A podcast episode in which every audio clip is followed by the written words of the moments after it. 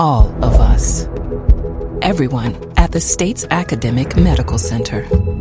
All working together to deliver complete care now and for generations to come. All over the state, including hospital and clinic locations from the Delta to the Gulf Coast. All for one reason you, the University of Mississippi Medical Center. All for your health. This is an MPB Think Radio podcast. To hear previous shows, visit MPBOnline.org or download the MPB Public Radio app to listen on your iPhone or Android phone on demand. Southern Remedies, relatively speaking, is a show that explores issues that relate to you and your family. To find out what we're all about, subscribe to the podcast by using any podcast app or by downloading our MPB Public Media app.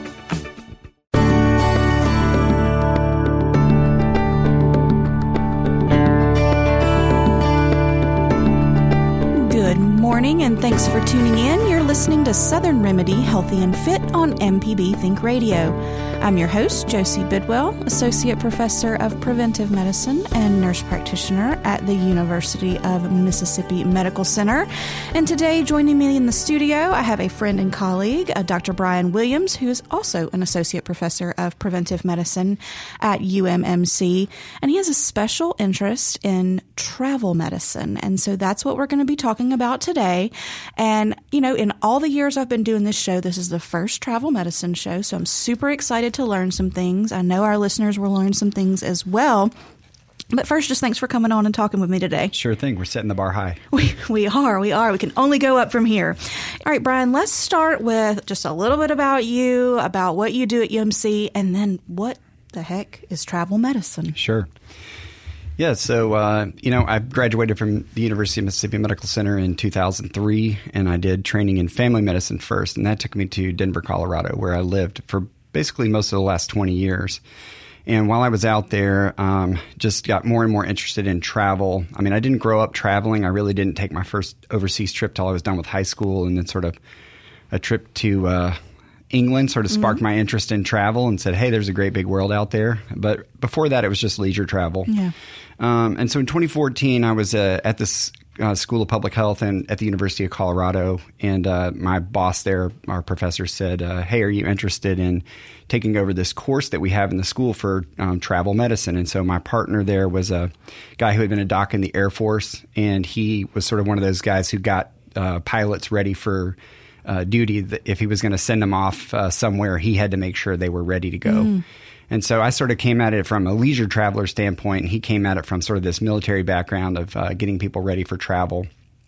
He and I teamed up, and we taught a course that actually is still ongoing. So even Wow. though I'm now in Mississippi again, um, uh, the c- class goes on remotely without me. So um, we we teach it online, which is great. And so it really started getting into sort of academic travel medicine, and we taught cl- a class to you know public health students who were interested in doing travel as part of their capstone for their masters of public health.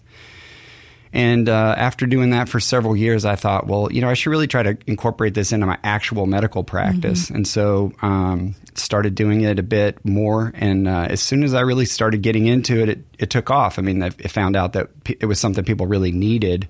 Um, sometimes they don't know that they need it, but uh, we let them know that they needed it. It's kind it. of like lifestyle medicine. You don't know you need it till you need it. That's exactly right.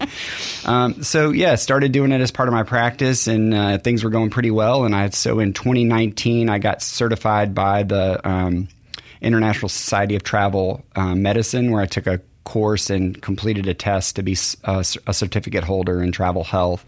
And that's something that you might find uh, in travel clinics around the world. So, was, you know, something that really kind of helped launch me into the world of travel medicine where I could advertise myself a little more. And then uh, 2020 rolled around, COVID came, and everybody stopped traveling. Exactly. So, yeah, not a good time for travel medicine. No, no. But now people are starting to move about the cabin more. You know, people are out and about more. And so I think this is a great time to, to talk about it. And, you know, travel medicine as a term is probably one a lot of folks haven't even heard of. You know, I had a couple of folks ask me what I was going to be talking about today. And I said travel medicine. And they were like, Oh, is that like travel nursing? Absolutely not. Right? Travel nursing is where nurses move about the country and fill uh, fill gaps in in healthcare coverage uh, in different hospitals and go on assignment and those kinds of things. Not what we're talking about. Travel medicine is an actual specialty that really focuses on the health, wellness, and safety of people traveling. That's right. Uh, so now that we kind of know what travel medicine is, who should see a travel medicine Sure. Yeah, I, I, I agree. I think sometimes people think, well, you know, why do I need to come Right. see somebody like you? I could just probably go to my regular doctor and they can take care of it. And the Or truth you may is, not even think you need to go to a doctor at all. don't think about it at yeah. all. And and the, the truth about it is, is the vast majority of people who travel overseas end up not actually having needed travel medicine beforehand because nothing happens on their trip. And thankfully, um, even though some overseas travel seems exotic um, and potentially dangerous, most of the time everything goes well, and that's great. Uh, and, th- and we can thank a lot of you know safety features with transportation and also advances in medications and vaccines that make going to those parts of the world where it was once really dangerous from an infectious disease standpoint much much safer. Um, and so, really, who I stress travel medicine to, what I primarily do is what I call pre travel counseling. So, I'm actually talking to people before they go on their trip.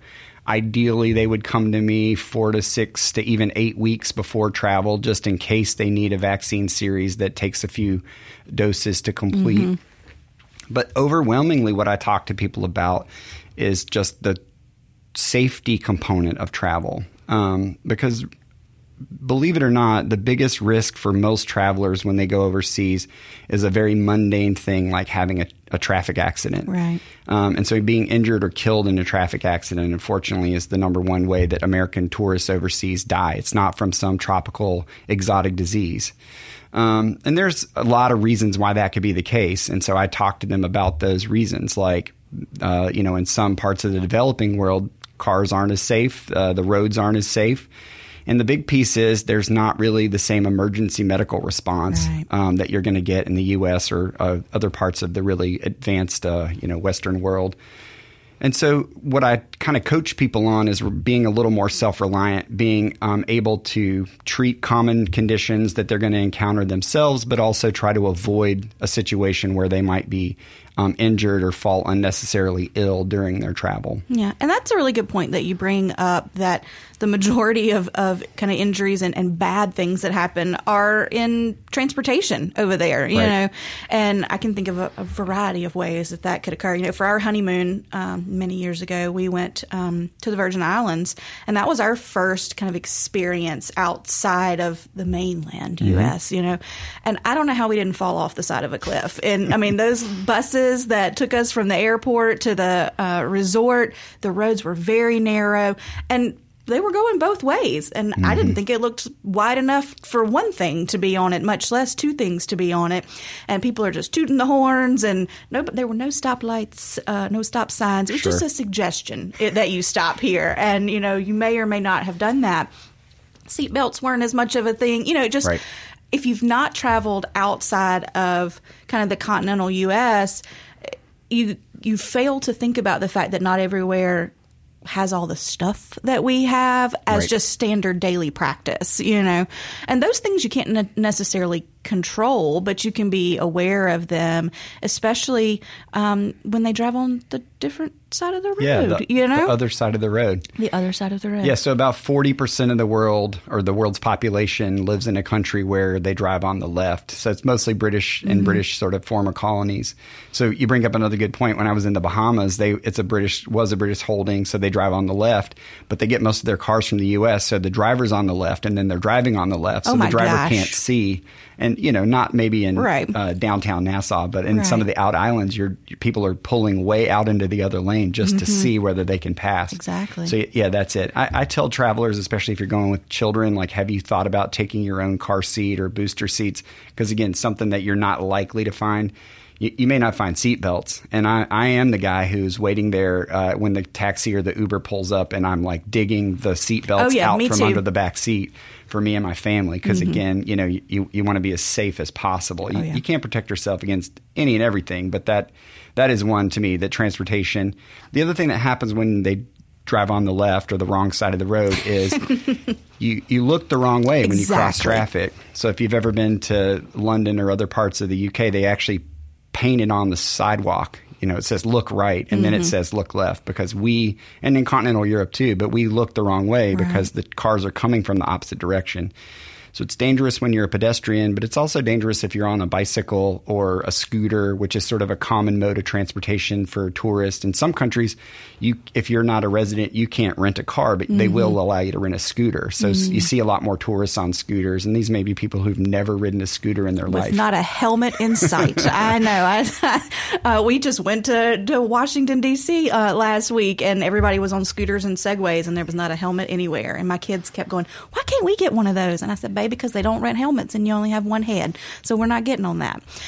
Kind of the last kind of question I'd have about just the the general travel medicine stuff is how soon in advance of your trip would you need to consult with a travel medicine provider? Yeah, I mean, anytime is a good time, and we really can give valuable advice even if somebody shows up the day before they leave for the airport, because then you can still talk about road safety and seat belts.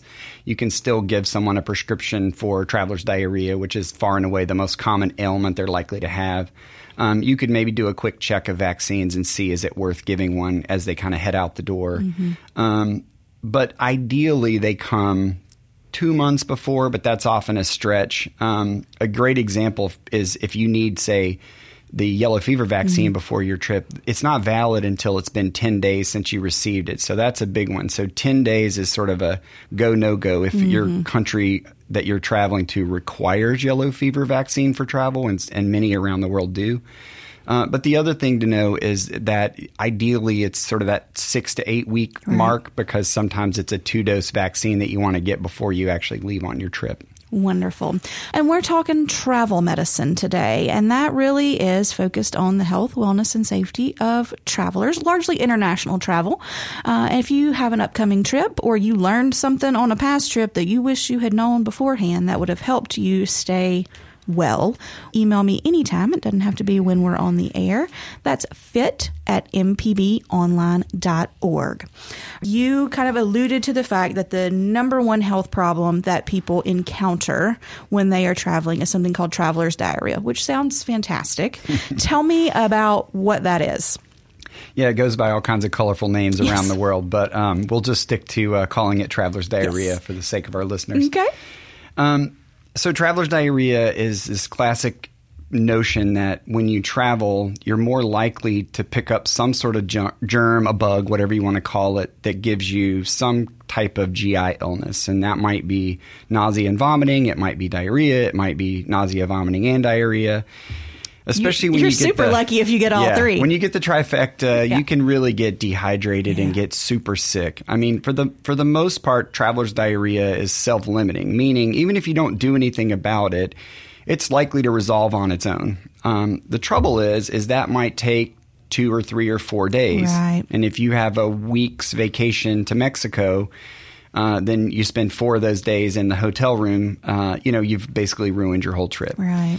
So I really stress to people look, to maximize your fun on your trip, what you really want to do is try to limit the risk of getting traveler's diarrhea and then know what to do about it if you do get it. So, very briefly, you know, if you get sick in the US, which you can do, and have some sort of GI upset, diarrhea type illness, it's just overwhelmingly more likely to be viral. And there's really not as much you can do about that. But when you just got to ride it out. write it out. But when you go overseas, um, a lot of the illnesses that you can contract that would make you sick with traveler's diarrhea tend to be bacterial. Mm-hmm. So one is, and that's just primarily because of sanitation reasons, but that's sort of outside of the control of the people who live there. But the other thing is, is some of it's just geographic. And so, you know, here daily we're bombarded by germs, but our immune systems are kind of coached up to what to do for those germs. Then you go halfway around the world and suddenly you're seeing new things Different germs. different germs. You would eventually build up some immunity to that, but uh, it's not going to happen during the course of your trip. So, first and foremost, about half of travelers, if you just go look across the board, about half of travelers are going to get traveler's diarrhea. That doesn't mean that you're 50% likely to get it on any given trip or that one out of every two people in your group's Right. going to get it, But half. right now I'm feeling pretty lucky. Like, Lucky. yeah. So you hope that you and your family of four survive, and it's four other people who got sick, right? Yep. Um, Sorry. The other interesting thing is that it doesn't really matter where people stay. So if you stay in a youth hostel or a five star resort, you're still about 50 50. Um, most people are good at sort of the old mantra of like, don't drink the water. People Right. are good at that. But there's also water in other forms. So ice in your drinks is one common way. But a lot of it's food. And it's not just the food that you eat, but it's also all the things that you touch when you're getting ready to eat. That's the menus and the salt shakers and the things that nobody ever cleans. Um, you I, know, d- I do. Maybe I'm I'm awkward to travel with because I am wiping that stuff down and I don't care who looks at me. Maybe that's why I haven't gotten the traveler's diarrhea. Well, and there are definitely some protective things you can do. So the far and away the most important thing to do is wash your hands frequently. Mm-hmm. I think what happens to people too is when you've been told over and over again don't drink the water, you kind of fall into this trap of thinking that the water is Oh, dirty. that you can't wash your hands Right. with the water. But Not if yet. you wash with soap and water and dry your hands with something clean, your hands are really clean, especially compared to where they were before you Mm-hmm. Washed them. Another tip is like in a lot of places the only option is a buffet. So if you're in an Mm-hmm. all-inclusive resort or if you're at some, you know, out of the way place at a hotel, that might be the only thing there is to eat. So if you go to a travel medicine conference, they'll tell you, "Hey, don't eat at buffets." But sometimes that's literally the Oh, only it's choice. the only option. Don't starve. So the thing to know is is that a lot of times what it is is not the food itself, but it's all the things. It's all the tongs and spoons and everything that everyone in front of you has touched. So often what I'll do if I'm eating at a buffet is I will just serve myself and then I go back to the table and I either use hand sanitizer or I go to the bathroom and wash my hands. Yep. The rule is if you can see dirt on your hands, you should wash with soap and water. And then you should use some hand sanitizer on top of that if you want. So washing your hands frequently just during your travels, but also right before you eat. Trying to make sure that the things on your table are as clean as possible, like you said. Um, and then, you know, sort of hot food should be hot, cold food should be cold. Probably the biggest no no when you travel, besides don't drink the water, is um, try to eat like try to avoid eating leafy greens or um, vegetables that need to be washed and eaten raw or fresh. Because if they're not cooked you'd sort of lose the chance to decon- decontaminate the food. And if it's just washed off with the water that again you're not really used to Right. that can make you sick in and of itself. So i i'm a pretty adventurous eater when i travel but I generally stick to the avoid leafy greens um, just because there's so many crevices that it really holds the water. Yeah, absolutely. That's a big one. I mean, you know, fruits you can peel yourself are safe. Um, and beyond that, it's sort of like if it's hot and ready, if they put it in front of you and it's steaming hot, what do you do? Go ahead and eat, Eat it. It's it, probably yeah. the safest thing. A lot of times people are worried about things like coffee and tea if you're like me and you got to have your cup of coffee first thing in the morning. Generally, even if the water hasn't been boiled, it's probably hot enough Mm-hmm. to kill most of the things that are in it if someone pours you a steaming hot cup of coffee, just let it sit there for a minute and the heat from the hot water will generally kind of work to decontaminate. Is it as good as boiling? No, but it's better than just drinking it. And it's better than seeing me without coffee in the morning. All right. Before we get into treatment of traveler's diarrhea, we do have a caller on the line. So we're going to go to Mike in Meridian. Good morning. How can we help you today? Hi, good morning. Thanks for your topic. today. Absolutely. Uh, question is centered on insurance or medical evacuation Yep. when you're traveling out and about the world. Uh, I guess is it worth it? Yeah, great question. And you have any recommendations? Uh, any any pitfalls things to watch out for? Absolutely. Turning it over to you, Brian, because I know we've already talked about this, so I know the answer. But you go ahead and tell everybody else. Yeah, it's, it's a great question, and I do usually spend some time talking about it during a consultation. One of those is um, number one, make sure that the travel insurance that you're buying is exactly what you're mentioning, which is evacuation insurance. I mean, people are happy to sell you the type of insurance that ensures that if you had to cancel your trip, you might get some or all of your money back for the flights and hotel rooms and things like that. But that's not what I'm talking about, and it's not what you're talking about either. Um, travel, so medical evacuation insurance is um, incredibly important for a big trip overseas, particularly if you're going somewhere that's less developed. So I'm thinking, uh, you know, parts of Southeast Asia, Sub-Saharan Africa, South Af- uh, South America, places where you know getting back to the U.S. or somewhere in Western Europe might be difficult um, and more than about a day's worth. Um, if you've got to fly out of a place, it's really expensive. Um, and again, that's not going to be covered by your personal medical insurance in the United States. It's not going to be covered by the trip, the tour operator that you booked your trip with. Um, pre-COVID, travel ev- evacuation insurance was actually really cheap because most people don't need it. um, but if you need it, it's really expensive. So I generally do. Um, there's a couple of uh, the one that comes to mind that I've recommended to people that I think works pretty well is called um, I think it, you just say it Alliance or Al- Allianz A L L I A N Z. Um, the one I use is actually provided by DAN, which is the Divers Alert Network. Um, I'm a diver, and but it covers everybody. I'm learning in my, all kinds of things about you today. Yeah. Okay. It covers everybody in your party, and you don't have to be a diver to buy DAN um, insurance. And so, if you are a diver, it's great because they can also help you find like a decompression chamber if you have a dive problem, but just for evacuation as well.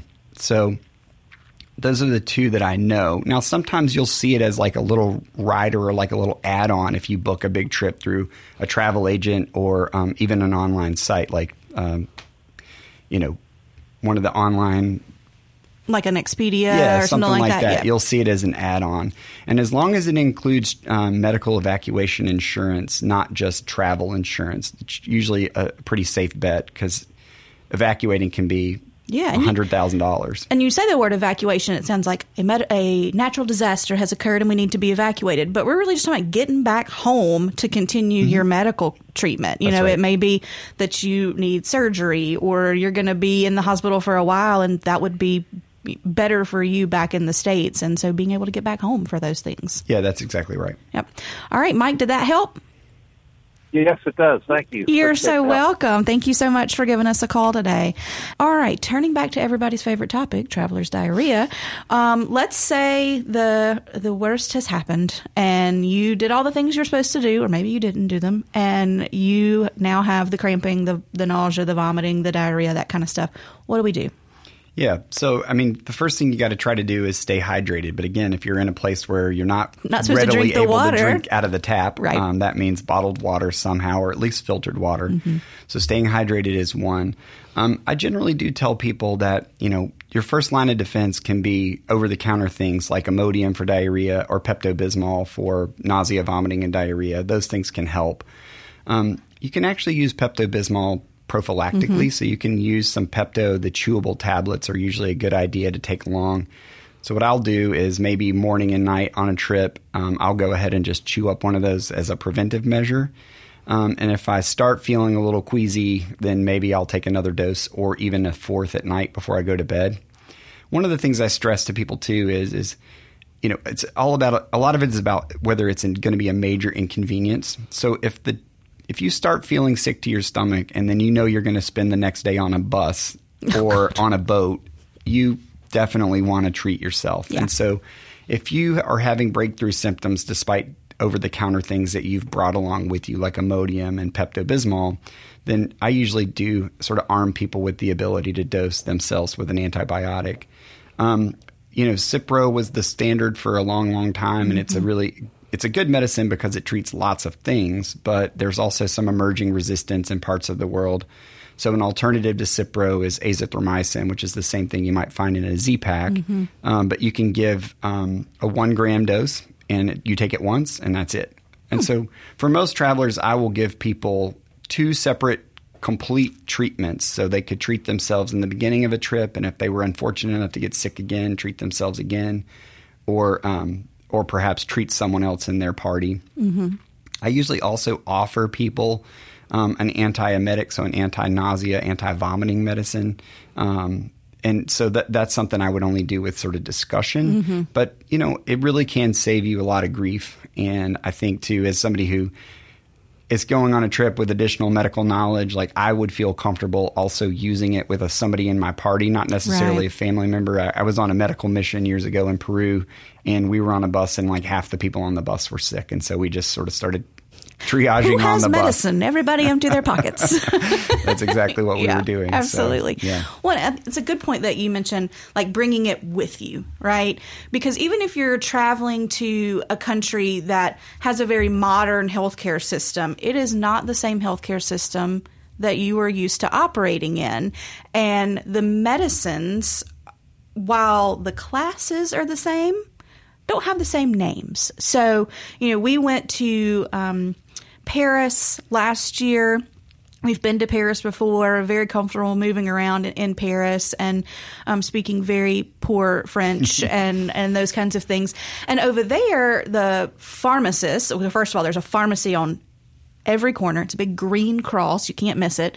But the pharmacists there almost act like. Um, kind of like walk-in docs sometimes. You know they have the ability to prescribe things and treat minor conditions over over the counter uh, and you can go in and kind of tell them your symptoms and they'll be like oh this is what you need you know. Now I guess they don't have HIPAA. I don't know, but they will just be like, show it to me. And just in the aisle of the pharmacy, you're just like rolling up your sleeve and showing them stuff. One time that saw somebody getting their ear examined in the in the hallway, but uh, you know they can prescribe you different kinds of things. But you know, uh, my husband got like a, a cut, and it was looking like it was getting a little little icky, so I wanted some like some triple antibiotic ointment. And I went in and I asked for triple antibiotic ointment, and they looked at me like I was insane. And I said, you know, like Neosporin, and that got me nowhere. And you know, they gave me something that was not really what I wanted, so I ended up just sitting in the aisle and reading the back of every package that was there. And eventually, I found a medicine that sounded slightly familiar. I knew the end of the word meant antibiotic, and so I was like, "Score, we've got it." But that was somebody who knows medicine names, you right. know. So little things like Neosporin and Benadryl cream and you know blister pads and all of those things can really save you time and a lot of stress trying to communicate with somebody that you may not speak their language very well. Yeah, I agree. To me, it all comes back to convenience and the fact that you're trying to maximize your vacation. Right. And most of us aren't able to take a month long vacation and sort of ride out these storms or spend your day you know, finding a pharmacy right. and deciphering the medications right. on the back of the packages. Yeah. So I agree. To me, it's if if you have any medical condition that you normally self treat, like if you're someone who has asthma, yeah, take obviously take along your inhaler. But if you've occasionally had to take a steroid burst to treat that asthma, you know, talk Go to somebody about taking it with you. Yeah. Um, and the same goes for just those common ailments. I mean, an some ibuprofen and some Tylenol, Tylenol and yeah. some Benadryl, as you say. Benadryl is a great catch all because it's good for itchy rashes, it's good for allergies, and it's also good in a pinch as a sleep aid. Mm-hmm. Yep. So, as an example, you, you mentioned your your uh, trouble in Paris, and I had a good friend who is also a physician and should know better, but he went to Spain um, and was in Barcelona and got sick in his hotel room, and he stayed there basically for two days, kind of waiting for this to pass. And finally, he called down to the hotel desk and said, "Can you please send someone to see me?" And they did, and it cost him 150 euros and another day of his time. Mm-hmm. Uh, and then they gave him some medications that could he could have easily taken along with right, him. Right. So yeah, I think to me it's just maximizing your time. Just a little bit of planning on the front end. You're listening to Southern Remedy Healthy and Fit on MPB Think Radio. I'm Josie Bidwell, and joining me here in the studio today, I have Dr. Brian Williams, and we are talking all about travel medicine. And we've had a great uh, discussion about how we prevent some of the most common things that happen to travelers when they are out of the U.S. We uh, we're kind of talking about travelers' diarrhea and some, you know, asking for these kind of prescription medications to, to take with you. We also talked about some over the counter stuff that just makes good sense to take with you Tylenol, ibuprofen, Benadryl, different creams and whatnot, bl- uh, blister packs. And then one thing that kind of um, we usually take with us is the little packets of Pedialyte, the, the powdered packets, because if you do have diarrhea, just like you mentioned, most of the time it's going to run its course but what gets you in trouble is the dehydration, right? And if you're having a, a lot of, you know, large volume diarrhea, this is a great topic to be talking about. I know all of our listeners are like, how many times is she going to say that word? But if you're having that problem, we want to get you better as soon as we can. And rehydration is really important. And so absolutely plain water is good. But if you're having a lot of that, and especially if you're having some vomiting on top of it, you're losing a lot of electrolytes, a lot of salts. And so replacing those is important. And, you know, here in the States, States, a lot of folks would reach for a sports drink like a Gatorade or a Powerade. If you're having diarrhea, I usually don't really like those that much because they have a fair amount of sugar in them, and sometimes that can make uh, diarrhea a little bit worse. But um, Pedialyte is a, a, good option for that, and of course, you can't bring a big jug of Pedialyte on the plane; you'd get in trouble. But the little packets are shelf stable, and you can just throw those in your bag, and that way you can add them to a bottle of water if you need it. All right, the next thing we're going to talk about is vaccines because in my head when I first started thinking about travel medicine, I was like, oh, that's just for if you need a vaccine when you're going somewhere. And that's absolutely part of it. But how would you know if you needed a vaccine? Yeah, good question. I mean, uh, it's definitely the biggest driver that would cause somebody to think they needed to see a travel specialist. you know, and, and I often would resist the idea of people calling up and saying, Well, I know which vaccines I need, so will you just order those for me? Because I really did want to have a conversation with them and say, Yeah, vaccines, but let's also talk about safety. Let's also talk about traveler's diarrhea and those things. But you're right, it's certainly the biggest driver. Um, to me, the one that comes to mind the most is for yellow fever, which, as I mentioned earlier, can be required for entry into certain countries. So that is a very specialized vaccine. And it really does typically require you to see a specialist because it's not available in most primary care Right. offices. Like I don't stock yellow fever vaccine in my clinic. And one of the reasons is because there are some potential side effects of the vaccine that need to be discussed ahead of time. Um, and so that's a big one. And, uh, you know, where do you find this information? Well, if you think you might need it, the CDC has a pretty good travel site that they've actually made more user friendly. Um, it was always good for providers, but the, the, the sort of layperson on the other side of that would now the information is a lot more discernible. But it does get complicated because if you have a multiple stop itinerary, like if you're going to several places, then that can get really complex about whether one country might require you to pr- show proof of yellow fever vaccine if you're going between two countries rather than just straight from the United States in. Um, so yellow fever is the biggest one. Another people ask frequently about is malaria, which is actually not prevented by a vaccine. It's prevented by pills that are prescribed. But I would say yellow fever, malaria, kind of classic tropical diseases. Those are those are two that tend to drive people to a travel specialist, whether they need pills for malaria and whether they need um, vaccine for yellow fever. The truth is, though, is there's some other mu- much more common things that we also will discuss. And so, for example, um, hepatitis A and hepatitis B vaccines are now standard for most kids, but they weren't for anyone sort of born pre 1985. And so, most adults have never had a yellow or sorry a hepatitis A vaccine or and possibly not a hepatitis B vaccine. So most travelers aren't at great risk for contracting hepatitis B, which tends to be blood. Bloodborne, yeah. But you know, people do sometimes require a medical procedure if you've had some sort of accident, and so the last thing you want is to bring home something like that. But hepatitis A is much more common. It's sort Foodborne. of it, it's in that Yeah. food and waterborne family, the same way that people get traveler's diarrhea, they can also get um, hepatitis A. So that's one I stress to people if you've never had it. And another kind of classic hepatitis A is sort of the classic travel vaccine, and the other is typhoid, um, which there is a vaccine for. So typhoid and its cousin paratyphoid are called in, endem- um, enteric fevers. And so the enteric fevers are, um, again, usually they can be bacterial, and, and so it's something that you would get from food and water. It doesn't always cause a traveler's diarrhea type picture, fevers and abdominal pain sometimes. Um, so way better to prevent it than to try to treat it after the fact. Again, as there as there is emerging um, resistance to um, antibiotics in parts of the world, so particularly uh, India and Southeast Asia, I really stress typhoid vaccine for people going to those parts of the world. Wonderful. We've got a couple callers on the line, so we'll start in uh, Yazoo County and say good morning to Belle. How can we help you? Hi, I wanted to make a, a couple of statements and then Sure. a question. Okay. A friend and I took a ship from Kaohsiung, Taiwan, years ago, and we got Dramamine to take a ship a few hours out to the Pescadores or Penghu Islands. By the way, it had pink beach, beaches, and uh, we had no trouble with seasickness. Good. And uh, I haven't heard this. Uh, uh, I would say too, if you're going like especially anywhere, uh, start out eating bland food.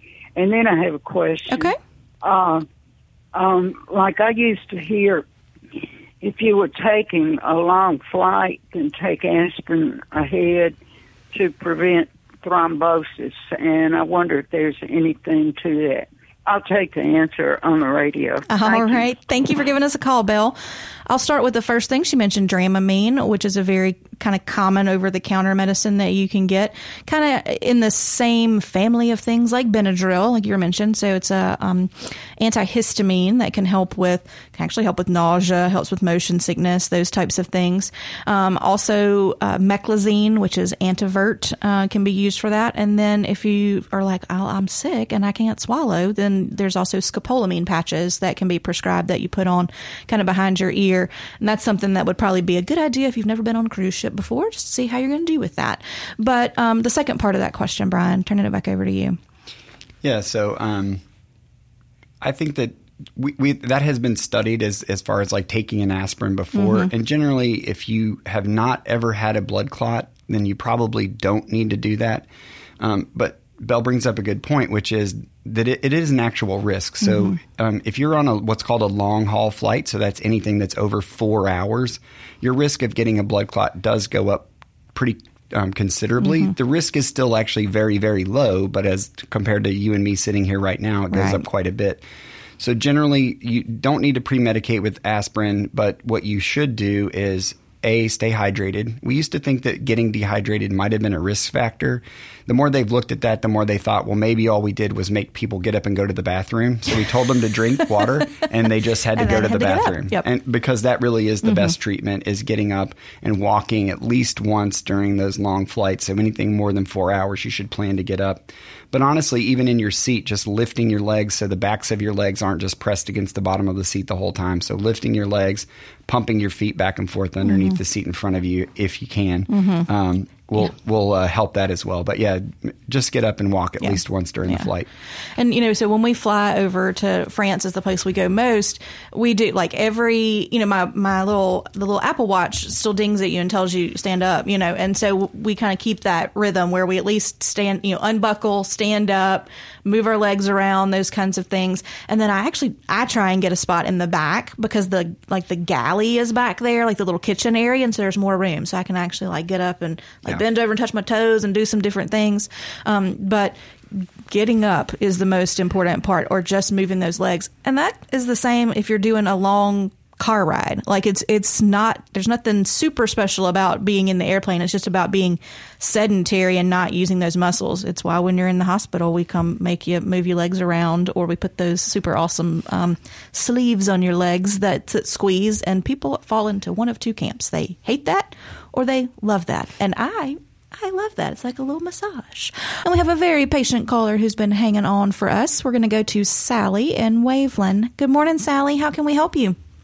Hi, um, I have a son uh, that's in a wheelchair, and we are going to be traveling to France. And I wanted to see um, what we need to do special for him. Okay. Of course, you know we we know to stay in places that's wheelchair accessible and stuff like that. But I just wanted to see what y'all had to say about that. Absolutely. Thank you very much. Sure. All right, Dr. Williams. Yeah, great question. Um, and I I find this type of thing to be a common. Um, maybe it's a surprise to a lot of Americans who travel overseas for the first time that, you know, things just aren't as they are here, and that's part of the fun of travel. But um, you know, looking for things like ADA accessibility in many parts of the world, you just won't find it. And even somewhere like France, which is obviously very developed and and you know very modern, still um, some of the places that you want to see there are very ancient in fact. So cobblestone streets um, are would be something that just immediately come to mind that type of thing. It's like you're just not used to that. So i would say probably um, yes your accommodations would definitely need to ha- have wheelchair accessibility I, I would think maybe this would be the opportunity to um, before you travel talk to the airline um, and that may be something that you're used to already. But i would also say this is a good chance to perhaps do organized tours um, and plan ahead. I, I actually when i travel generally like to try to figure it out on my own. But i've also found over the years that sometimes my kids are more engaged if we do an actual tour where somebody's leading us and telling us some behind the scenes things. But i think in your case um, you know, I, I don't know how old your son is, but depending on his interest level, I would still consider guided tours, um, which generally aren't terribly expensive if you do a little pre planning, um, because the tour guide would typically know where uh, accessibility points were. Is there an elevator that can be used? Can we um, go in the back way that might not be otherwise um, accessible to somebody who just showed up and was going to do a self guided tour?